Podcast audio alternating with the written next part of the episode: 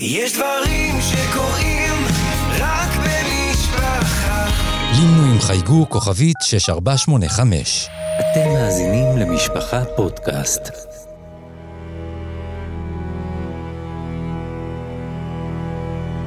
לא תשכח. הרב ישראל גולדווסר מספר את סיפורה של שואת העם היהודי.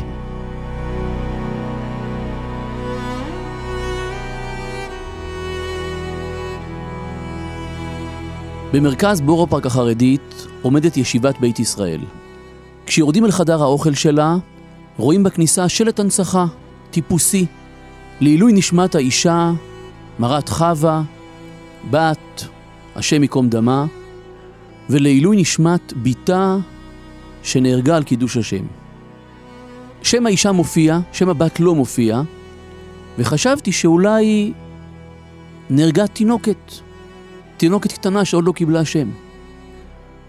אבל שמעתי מהרב אולבסקי זצ"ל, ראש הישיבה, את הסיפור שמאחורי השלט הזה. בשעה שהוא בנה את הישיבה וניסה לגייס כספים להקמתה, הוא הלך אל יהודי ניצול שואה ושאל אם הוא ירצה להשתתף בבניית המוסד לעילוי נשמת קרוביו שנרצחו. והיהודי רצה לתרום. והוא אמר לרב, אני אתרום את חדר האוכל. אני הייתי במקומות שבהם הרעיבו אותנו. אני חוויתי מצוקה. אני רוצה לתת כסף כדי שבחור מסיים כמה שעות של לימוד תורה הוא יכול לרדת ולהשביע את נפשו. הבניין עמד על תילו, חדר האוכל היה מוכן. ומגיע הרב אולבסקי ליהודי, ורוצה לנסח ביחד איתו את שלט ההנצחה שיהיה בכניסה, כי זו המצבה שלהם ואין להם מצבה אחרת. אפרם פוזר ברחבי אירופה, אין להם קבר. כאן שלט ההנצחה. והיהודי התיישב לכתוב את נוסח המצבה של אשתו וביתו. והוא מכתיב לרב לעילוי נשמת אשתי, מרת, בת, השם ייקום דמה, שנהרגה במחנה, ולעילוי נשמת ביתי, הוא נעצר, ועצם את עיניו, והוריד את הראש, ואחרי דקה של שתיקה הוא פרץ בבכי ואמר, הרב, אני לא מצליח להיזכר איך קראו לבת שלי. אמר הרב אולבסקי בדמעות, ואז הבנתי את הפסוק, ובכל זאת, שמך לא שכחנו. בכל זאת שמך לא שכחנו ובכל זאת שמך לא שכחנו את השמות של הילדים שלנו שכחנו. אין לנו צורה לקלוט מצב כזה שבו אדם שוכח את שמות ילדיו. אנחנו באמת לא מסוגלים לעכל את גודל הסבל והטרגדיה, רק מהמצב הזה שנראה לנו מופרך לחלוטין לוגית. מצב דחק שגוררים לשם בן אדם עד כדי כך שהוא ישכח את שמות היקרים לו מכל, ובכל זאת, בכל מה שסיפרנו בכל הפרקים שעד כאן, שמך ריבונו של עולם, לא שכחנו.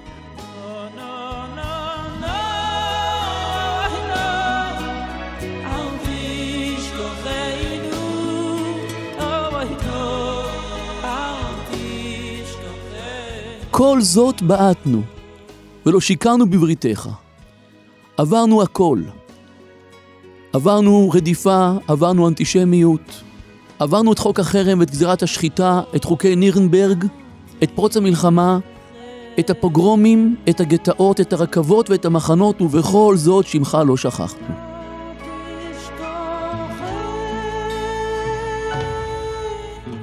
ואת הפרק הזה נקדיש לסיפור העצום, הגדול והקדוש, סיפורם של מקדשי השם. סיפורי קידוש השם שמפוזרים ככוכבי אור בכל ששת השנים העגומות והעצובות של השואה. במידה מסוימת הציבור הכללי מסתכל עלינו, בני הציבור החרדי, כ... ליחס האבסורדי שלנו אל השואה. אלה שנים עצובות. כולם מספרים עליהם רק מתוך תסכול, עצב, דיכאון, או מחפש רגש נקמה, ורק אצלנו, ופעמים רבות, זו תקופה, אני מתבייש לומר, זו תקופה להתרפק עליה. זאת תקופה לומר, כאן הגענו לשיא. כאן אמרנו, ריבונו של עולם, אנחנו איתך במצבים שמעולם לא הוכחנו את הקשר אליך כמו מצבים כאלו. כל חומר נבדק במצב קיצון, וכאן נגררנו למקומות הכי נוראים, והוכחנו איך שעמדנו בניסיונות כחנניה, מישאל ועזריה, לשמירת מצוות, לאמונה, לחסד, לתפילה, על פתחו של גיהנום ממש. גדרות התיל לא כלאו את נשמותינו, המגלבים, הכלבים, אנשי האס-אס, כל הרדיפות והמצוקות לא יכלו לה לנשמה יהודית, שנמצאת שם ומרחפת למעלה למעלה, גבוה, עם הקדוש ברוך הוא. והוא ממכון שבטו אומר, חזו בניי חביביי, דמשתכחין בצער הדלהון ועוסקין בחדוות הדילי.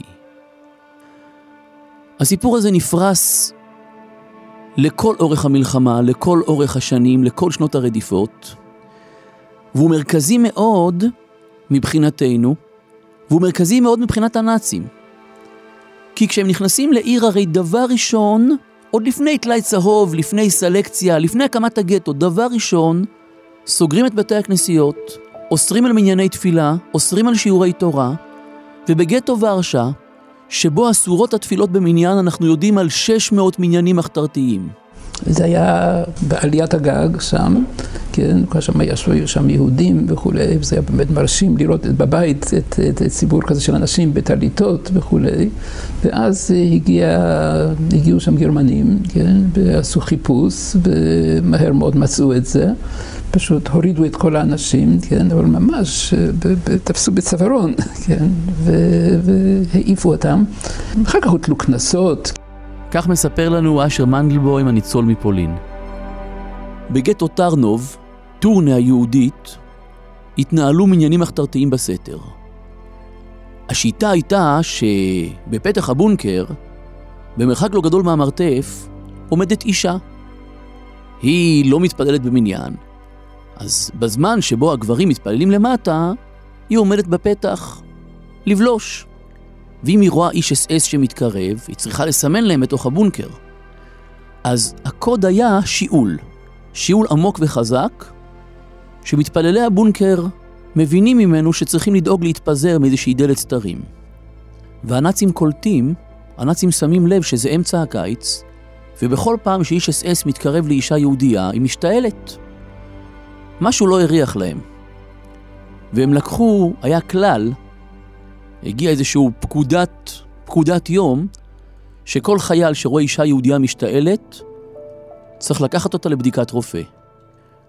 השקר, התרמית, נחשפה, ו-40 נשים יהודיות בטרנוב נרצחו באותו יום. יהיה הסיפור לעילוי נשמתן של אותן צדקניות עלומות שם. אנחנו לא יודעים עליהן, לא יודעים מי הן היו. אבל הן מקדשות השם אמיתיות, שמתו כדי להחזיק מניין מחתרתי. והשאלה שנשאלת כל הזמן, ולכל אורך הפרק היא תשאל שוב ושוב, הרי אונס רחמנא פטרי. הרי הם לא מחויבים במניין בכזה מצב, והיא לא מחויבת לסכן את חייה לשם כך, אבל בשעת שמד יהודים לא ירפו. אני אומר משהו קטן בסוגריים, הפודקאסט שלנו הוא לא פרק לימודי, אבל אי אפשר להתעלם מכך שההלכה בדרך כלל אומרת שכל התורה כולה יעבור ואל ייהרג, וחי בהם, ונשמרתם מאוד על נפשותיכם, זה כלל יסודי. אבל, כשעומדים גויים על ישראל ואומרים, אנחנו רוצים לראות מהם עקרונות החיים שלכם, מה חשוב לכם באמת, מה עומד בראש מעייניכם. כשעומדים יוונים על ישראל ואומרים, בואו נראה, אנחנו נחוקק חוק שמי שמל את בניו ייזרק מראש החומה של ירושלים. האם גם כעת תמולו את בניכם? בכזה מקרה, אם הם שואלים, אנחנו נעלה להם. העולם הזה עולם עובר, ויבטל הוא ומאה כנגדו, ולא תיבטל אות אחת מהתורה, ובשעת השמד יהודי מצווה למסור את נפשו על כל פרט. למעשה בשנות השואה היה ויכוח גדול בין הרבנים ובין האנשים, האם זו אישת השמד או לא. היו שאמרו, הנאצים הורגים את כולם, הנאצים מתנכלים לכולם, מכניסים אל הגטו כל אשר מזרע ישראל הוא, גם אם יש לו רק חצי או רבע דם יהודי. אז הם לא רודפים דווקא את המתפללים והלומדים. אבל מנגד, ודומני שהיום אפשר לחתום על זה בוודאות, הרדיפה שלהם, האובססיה שלהם, לחילול ספרי תורה, לניפוץ תפילין, לשריפה של בתי כנסת, לגזיזה של זקנים ופאות, לרדוף את הרבנים ראשונים. הם נלחמו בעם השם, בתורת השם, מלחמה להשם בעמלק ומלחמה לעמלק בהשם. כדאי לנו להטות אוזן ולשמוע את עדותו המרגשת של מיכאל בראון שיחיה לאורך ימים, שמספר מעדות אישית על רדיפת הצורה היהודית של אביו. אבא שלי, זכרונו לברכה, תפסו אותו, יהודה, קום מהר, ואום עשו תשתחון תלונה מדבר. למה לא הורדת את הזקן? אתה לא קראת מודעות שצריך להוריד את זה? קראתי, כן. אז הוציא את הביונט, זאת אומרת, את הסכין ששמים על ה- על הרובה, והוריד לו חצי זקן עם ה- ככה עם הסכין.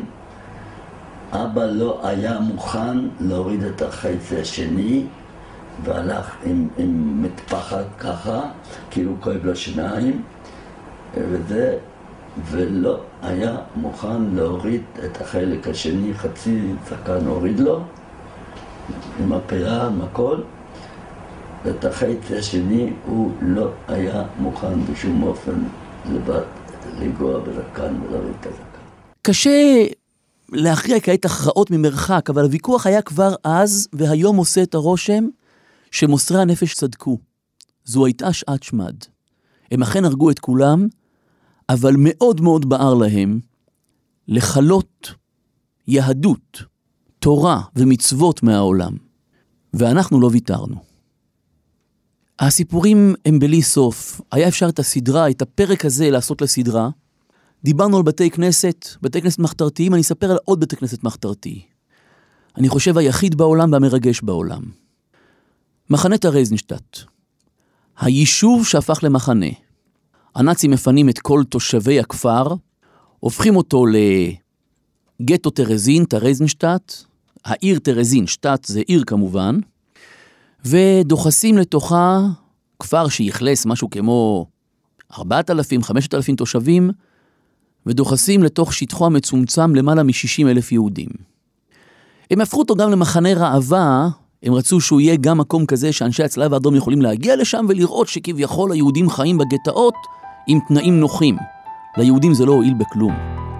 הסרט הידוע שהם עשו על מחנה טרזנשטט, בו הם מצלמים את היהודים בספרייה, בתיאטרון, בתזמורת יהודית, מקהלה יהודית.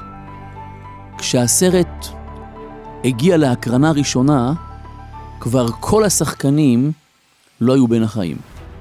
הם צילמו את כולם כביכול בהצגה של כמה טוב להם אצל הגרמנים, ומיד בסוף הצילומים הרגו את כולם. לאף אחד לא היה יותר קל כי הוא נמצא בטרייזנשטט. זה נקרא מחנה ראווה, אבל לא מתו שם פחות. לא ברעב, לא במחלות, לא בצפיפות. אבל כיוון שהוא היה עיר, כיוון שזה לא מחנה צריפים, זה לא שטח ריק שהנאצים בנו בו בקתות.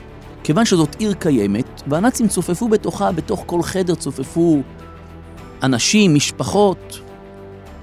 היה יהודי, אה, רב בעיירה בגרמניה, שנלקח את הרייזנשטט, הרבה מיהודי גרמניה נלקחו לשם.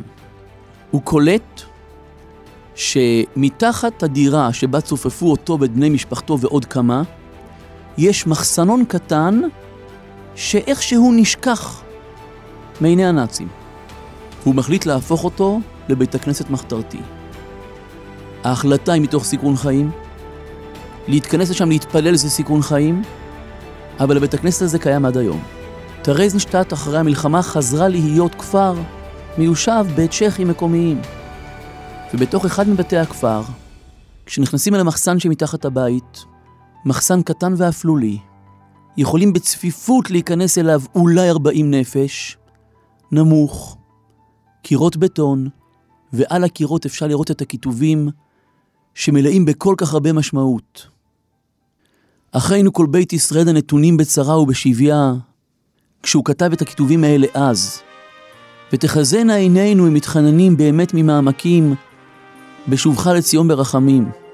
אנא אל תשכחנו. התפללתי שם פעם אחת תפילת מנחה של יום חול רגיל, ולי ולכל בני הקבוצה זו הייתה כמו תפילת נעילה של יום הכיפורים. להעמד לתפילה באותו מקום שיהודים חירפו את נפשם כדי להתפלל בו, ולא די בכך. הם רצו אכן לעשות בו כעין אווירת בית הכנסת, וכתבו את הכיתובים האלה בדיו ובדם ליבם. בצד שפונה לכיוון ירושלים, השיביתי השם לנגדי תמיד, וכך גם בתוך מחנה, גם במקום שכל כך הרבה מתו ברעב ומחלות, שיביתי השם לנגדי. הסיפור הזה הוא אב טיפוס, כי לכל מקום שהולכים, בגטו המורעב, איך סיפר מוטל גוטרמן? בעל לא נתן לאשתו ואישה לא נתנה לבן שלה ללכת לקחת בשבילם את תפוח האדמה מהחלוקה של היודנראט. לא מרוע, אלא כי אם הוא ילך עם התפוח אדמה הוא באמת לא ישלוט על עצמו, אנחנו לא מבינים מה זה רעב, הוא באמת לא ישלוט על עצמו, ובעודו בכפו יבלענו. כוחות נפש שצריך כדי שהתפוח אדמה אותו קיבלתי בשביל בן משפחתי הקרוב להצליח לאגם את תפוח אדמה הזה שלם, ויש את הסיפורים העצובים של אלו שלא הצליחו לשלוט בעצמם.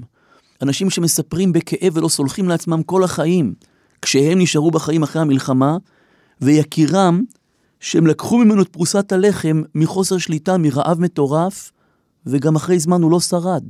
הם באמת לא סולחים לעצמם, אנחנו באמת לא מסוגלים להבין. ושם, באותו רעב, פונים בקובנה אל הרב שפירא ושואלים, האם בפסח שבגטו צריכים עדיין להחמיר באכילת קטניות? והרב לא מקבל את השאלה כמובנת מאליה. זה נושא לדיון. במחנה ברנבר זה בפסח, אז צבי ברנבאום אמר לי שאבא שלו עוד לפני פסח אוסף לו תפוחי אדמה, חתיכות תפוחי אדמה שבימי הפסח יכול להרשות לעצמו שלא לאכול לחם חמץ. אחד הדברים המופלאים. אז בירנבאום אסף לעצמו קצת אה, תפוחי אדמה, ואיתם הוא חי את החיים האלה בזמן המחנה. כך מספר הרב יוסף ברמסון מהולנד על שמירה על כשרות במהלך הפסח, והמאמץ הזה היה צריך להימשך לכל השנה כולה. כל כך הרבה יהודים התנזרו מבשר הפיגולים שמחלקים הנאצים. והמצב היה באמת של חרפת רעב. אנחנו הרי לא יודעים מה זה רעב. שמעתם פעם ילד אומר אני רעב? אל תגידו לו בפנים, אבל בלב אתם יכולים לחשוב, הוא לא רעב. הוא מדמיין, הוא משקר, לא מרוע, אבל אין לו מושגים, הם רעבו. הכוח הזה, המסירות נפש הזאת, מגיעה תמיד מהמון המון תפיסה, מהמון מחשבה, ממחשבת האמונה. נשמע את דבריו של הרב אברהם ורטהיימר. נו, אז הגיע הזמן של הגטו, והאכסניה שלנו בגטו היה אצל אחד שהיה קוראים לו בורך שויל. הוא נתן לנו הדרכה, גם כן, שהוא ביקש מאיתנו, אמר לנו, שתראו, לא לאבד את הדעת ברגע האחרון. אנחנו לא יודעים מה שיקרה איתנו, אם לחיים, אם למובס, אבל את הדעת לא נאבד, שאנחנו צריכים לדעת שהכל מהשם, ואנחנו מוכנים במסירות נפש ללך מה שהגורל שלנו. ככה הדריך אותנו. אני אעבור לסוף המלחמה. בתוך המחנות זה כבר היה מאוד מאוד קשה. כמעט כולם נשברו והבינו שפיקוח נפש וחייבים לאכול. אבל כשמגיע פסח, מתלבט הרב סיני אדלר, שאז הוא נער בטרזנשטט. הם מקבלים את מנת הלחם, והוא חייב לאכול אותה, אין ברירה, אבל הוא דוחה. הוא מחכה. אני עוד לא אוכל. זה עוד לא ממש פיקוח נפש, אני עוד מסוגל לחיות. אני אחכה עוד שעה. ואז חבר אומר לו, סיני, הרי את הלחם בכל מקרה תצטרך לאכול. אז חבל. כל רגע שאתה מחזיק אותו, אתה עובר בבל יראה. סלסליה ותרוממך, תראו לאיפה הם לקחו אותנו ובמה אנחנו היינו עסוקים. סיפר לי אפרים גרימלה, זיכרונו לברכה, על ההתלבטות שהייתה אצלם בצריף. בכל ליל שבת עושים קידוש על מנת הלחם המצומקת. ומגיע ליל הסדר. מצות אין. יצטרכו לעשות קידוש, ואין על מה, את הלחם יצטרכו לאכול. האם תקנו חכמינו קידוש בליל הסדר על חמץ? על התשובה אפשר לדון. יש על זה מקורות הלכתיים. בעל שדה חמד מדבר על מי שאוכל חמץ בגלל פיקוח נפש, האם יכול לקדש עליו? אני לא מדבר על התשובה, אני לא מדבר על ידע התורני, אני מדבר על השאלה, על ההתלבטות, על באיזה מצב אתם נמצאים ומה מעסיק אתכם. ככל שעובר הזמן, ככל שהלחץ גדל והקושי גדל, השאלות כואבות יותר. סיפר יונה עמנואל זיכרונו לברכה, חיברנו תפילה מיוחדת לבקש אותה לפני אכילת חמץ בפסח. אבינו שבשמיים הנה גלו וידוע לפניך, שרצוננו לעשות רצונך ולחוג את חג הפסח באכילת מצה ובשמירת איסור חמץ, אך על זאת דאבה ליבנו שהשעבוד מעכב אותנו. ואנחנו נמצאים בסכנת נפשות, הננו מוכנים ומזומנים לקיים מצוותך וחי בהם ולא שימות בהם. ולהיזהר מאזהרה תשמר לך ושמו נפשך מאוד, ועל כן תפילתנו לך שתחיינו ותקיימנו ותגלנו במהרה, לשמור חוקיך ולעשות רצונך לעובדך בלבב שלם אמן, ברוך אתה השם אלוקינו מלך העולם המוציא לחם מן הארץ. כך יהודים מברכים על חמץ בפסח. מספר הרב אהרונסון, בספר תשובותיו עלי מרורות. הסיפור קשה ואני מתרה מראש, אבל להם זה קרה, לנו מותר לפחות לשמוע על כך. הם מגיעים לצעדת המוות. העומק של הסבל, של הקושי, של התהום, של ה... זה כבר, זה, זה כבר אחרי גטאות, אחרי שילוחים, אחרי סלקציות, אחרי מחנות, צעדות המוות הנוראות. והרעב מחריד. מיותר להתבטא בביטויים כי זה הכל מן השפה ולחוץ, ואני גם לא יודע באמת לתאר, אין לי מושג מה מדובר. וניגשים יהודים אל הרב ושואלים, האם מותר לאכול מגופות הנפטרים? קשה לתאר, אבל, אבל איך חז"ל אומרים, נפשו של אדם קצה בהם. אני אגיד למישהו, הלכתית מותר לך לאכול, אני אשלם לך עשרת אלפים דולר שתאכל דבר כזה. מי מסוגל? והם הגיעו למצב כזה מצד הרעב שהם מסוגלים, שהם רוצים, שהם צריכים. מצידם הם יאכלו, אבל רק אם הרב יגיד שהלכתית מותר.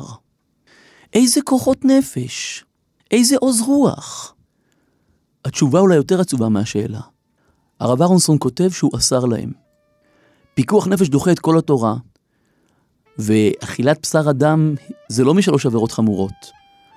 אבל הוא אסר, הוא אמר, ידעתי שאם אני אתיר לאכול מהגופות, עלולים לאכול גם את הגוססים, וזה כבר רצח. ועליו נאמר, ייהרג ואל יעבור. הוא הכיר את המצב, הוא ידע איפה הם נמצאים. וכולם מסביב מתים וגוססים, אז, אז אי אפשר להתיר דבר כזה. ובכאלה מקומות, שאלות, תשובות, דיונים, יש לנו ספרי תשובות הלכתיות שנכתבו משם, מגי צל מוות. שו"ת מקדשי השם של הרב מייזליש, שו"ת ממעמקים, מגטו קובנה, הרב שפירא, הרב אושרי, הרב סיני אדלר כתב על שאלות ותשובות שהיו בגי צל מוות, ועוד ועוד. אולי מעל כולם ספר לעג יקודי אש, הרב יזרעאל. זה לא שאלות הלכתיות, אבל הם היו קבוצת רבנים בטרזנשטט ובאושוויץ, שנפגשים בכל הזדמנות, בכל איזשהו יום בסוף העבודה, או כשמגיע יום חופשי, היה את הימים החופשיים, היה את היום ראשון שבו רשמית לא הלכו לעבודה, זה לא היה קל יותר ולא כאן המקום לפרט. הנאצים ניצלו את זה בשביל סוג אחר של התעללות שטנית ביהודים. אבל בכל כזה יום, ויש כמה שעות, הם מתיישבים ביניהם לדבר בלימוד, ומחדשים חידושים. וזה לא אשליות ודמיונות. הספר מודפס עם חידושי התורה שהם חידשו שם, בתוך האש, והוא קורא לספר להג יקודי אש. רוב אלה שחידשו את הדברי תורה האלה נשרפו במהלך המלחמה, וזה להג פיהם. תפילין במחנות. כשרות במחנות, תפילה במחנות, התארגנויות לתפילות בסתר, תפילות ימים נוראים ותפילות של יום-יום, אמירת סליחות ותפילות של יום טוב, ברכות, סעודות שבת, קידוש, הדלקת נרות, הדלקת נרות חנוכה, כל כך הרבה סיפורים מיוחדים כאלו יש לנו. וכל סיפור כזה אני מציע, אני מציע לכל הורה, מציע לכל מחנך ומחנכת בעם ישראל, מגיע חג, מגיע ערך שאנחנו רוצים להחדיר. אפשר לדבר עליו כערך. אפשר וצריך כמובן לצטט מובאות מהפסוקים, מחז"ל. צריכים לתת את הגדרים ההלכתיים שלו, ולומר כמה זה מחויב ולהסביר, אבל אז שווה לחזור אחורה כמה עשרות שנים ולספר באיזה מקומות יהודים היו עסוקים בשמירת המצווה הזאת. אני לא יכול לשכוח אף פעם בשמחת תורה את מה ששמעתי מניצולי צ'נסטחוב. על אותו ספר תורה שהם הצליחו למלט לתוך צ'נסטחוב. בתחילה הם קוראים בו, עד שהנאצים תופסים אותם, קוראים בתורה.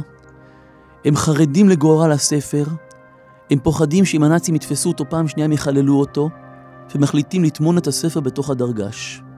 והספר מונח שם כמה חודשים. הנאצים לא מוצאים אותו, והיהודים לא מוציאים אותו פן יבולע לו. אבל מגיע שמחת תורה תש"ה, כבר שנה שישית של המלחמה. ותעבור הרינה במחנה שבבלוק 12 מונח בתוך הדרגש ספר תורה, אי אפשר לארגן הקפות, אבל אי אפשר להישאר שווי נפש. ואחד אחד נכנסים יהודים, בולשים בעיניהם שאין איזה איש אס אס או גסטאפו שעוקב אחריהם. נכנסים לתוך הצריף וכל אחד רוקד לעצמו חרישית סביב הדרגש. משה אמת ותורתו אמת, עוזר דלי מושיע נא. כשמגיעים אל המקום בדרגה שבו מונח הספר, כל אחד מתכופף, מנשק את הדרגש מבחוץ, וממשיך את הריקוד השקט שלו. אני מספר את הסיפור הזה ולא יכול לשכוח ממנו כל פעם לפני שמחת תורה, כי אנחנו הולכים לרקוד עם ספרי תורה, אבל צריכים לזכור שעם הספרים האלה כל כך נרדפנו. על התורה והמצוות האלה כל כך הרבה סבלנו. אז יהודים, למה אתם רוקדים? אז אמרתם נעשה ונשמע. אז כפו עליכם הר כגיגית. אז תשלימו עם המצב, או תחרקו שיניים. אבל מה לזה ולריקודים? והסיפור חוזר על עצמו כל הזמן, וישמחו בך ישראל מקדשי שמך. דיברתי רבות עם ניצולים, ושמעתי רבות, גם אישית וגם בהקלטות והסרטות, כל כך הרבה עדויות ניצולים.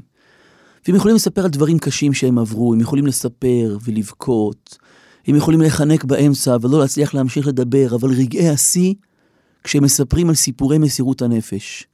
כשהם מספרים על אותם נקודות אור באפלה, ומעולם לא שמעתי על יהודי שמספר, ירדנו לבונקר ללימוד במחתרת וזה היה נורא ואיום. או, או עמדנו מאחורי הצריף בתור כדי להניח תפילין וזה היה מזעזע. תמיד זה היה וואו, תמיד זה היה מרומם וישמחו בך מקדשי שמך. היה יהודי שהכרתי טוב, רב ארם פרומל זיכרונו לברכה, הוא סיפר לי את הסיפור הזה כל כך הרבה פעמים בהתרגשות רבה. בואו נשמע אותו יחד. בבית הלוץ' היה בית להלבשה. מאיפה לקחו את ההלבשה? שלחו את האנשים, כל קצת זמן שלחו את האנשים למחנות. אם עברו דרך אושוויץ אז שהשאירו כל הבגדים שם, הטובים נשלחו לגרמניה, לא כל כך טובים חזרה ללוץ'. ביום אחד בעיר בא יהודי מאוד מכובד, יהודי יושב שולחן בגר, קרוע, בלוע מכל הדברים. מכנסיים קרועות, היה חורף, 42, פברואר, שלג, גשם, קור של מינוס שמונה מעלות. עליתי למעלה, אני רואה דבר אחד, הוא היה כמעט חץ ירום.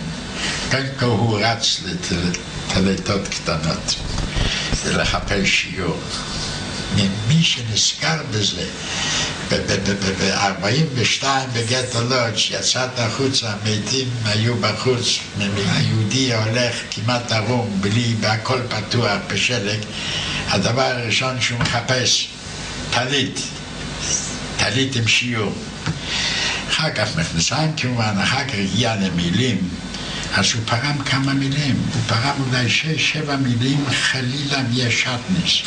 היו מילים של צמר, גם גן, דקים וחמים, חשש. הוא לקח מעיל על הפורש מיל של כפרי אחד, שזה היה רק חתיכת כזה, פיגוניה אבק, כזה, זה, זה, וזה הוא לקח עם נעליים. אי אפשר שלא להזכיר את סיפור מחתרת הלומדים. אלה שלא נכנעו של רב מוישה פרגר. באמת יש ים ים של סיפורים של מסירות נפש לתורה, למצוות, לתפילות, לחסד, לנתינה, אבל רובם סיפורי בודדים, וזה סיפור של התארגנות. זה סיפור של מחתרת. סיפורם של מאות בחורים בעשרות מוקדים בכל רחבי פולין, שמתיישבים בבונקרים ועליות גג שנה, שנתיים ושלוש, ובגטו לודג' אפילו ארבע שנים, הם והגמרות שלהם, וגירא בינא דסיתנא. הם לא מחליפים לבוש, הם לא מסכימים לקצץ זקן ופאות, ואני חייב לומר שהיסטורית, הסובבים אותם לפעמים מחו בהם. מי התיר לכם? ומאיפה האומץ? ואיך אתם לוקחים את הסיכון? וזה פיקוח נפש? ואותם צעירים בעוז רוח אומרים, בזה הנאצים לוחמים, ואנחנו לא ניתן להם. אנחנו יודעים על קבוצות רבות כאלו, אנחנו יודעים על שמות רבים כאלו. דיברתי עם כאלה שישבו באותם בונקרים, סיפר לי ישראל בראון, זיכרונו לברכה, בכל פעם על אותו בית חרושת נטוש מחוץ לזוורצ'ה, ששם הם מתכנסים במשך שנתיים ללימוד תורה בסתר, כשהם יודעים בוודאות שאם נתפסים, כולם מקבלים כדור בראש.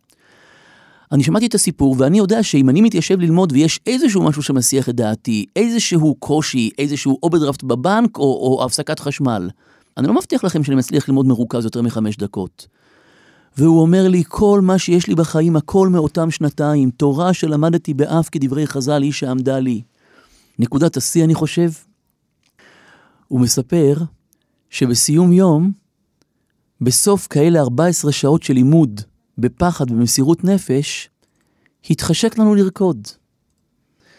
אני לא אסביר, אין לי צורה להסביר. התחשק לנו לרקוד, ישמחו בך מקדשי שמך, אבל מסוכן לרקוד. אספנו את הנעליים ליד הדלת, ונתנו ידיים אחד לשני. על השלוחה נערמו הגמרות הסגורות, ואנחנו רקדנו סביבם בשתיקה. כשהוציאו את בחורי ישיבת כלם אל בור ההריגה, הם צעדו בדרכם האחרונה, מבית תלמודם אל בור המוות, ועל שפתותיהם שירת אדון עולם. בכל פעם שהרב דסלר היה שר את השיר הזה, הוא היה מתמלא בדמעות, והוא היה אומר, חברים שלי הלכו אל מותם עם השיר הזה, ואיך אני לא זכיתי לקדש את שם השם ביחד איתם. וזהו השיר.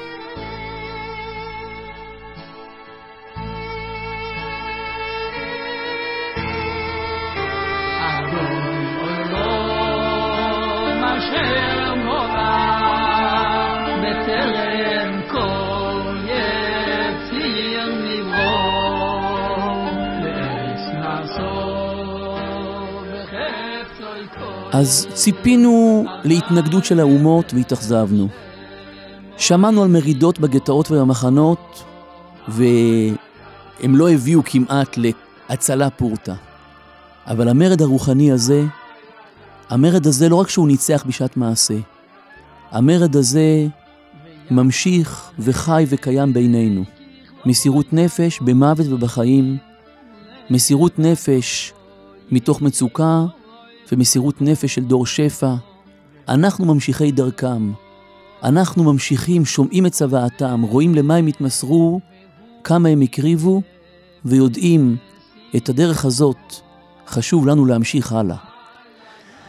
אם המלחמה הייתה רק פיזית, אז כל פרקי לא תשכח הם נטו נטו, דיכאון, עצב, אבל, להוריד דמעה על חללי בת עמי, וצריכים להשתתף בצערם של ישראל.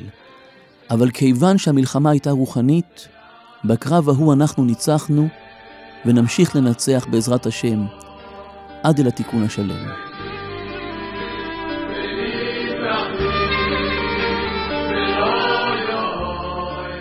האזנתם ל"לא תשכח" מבית משפחה פודקאסט.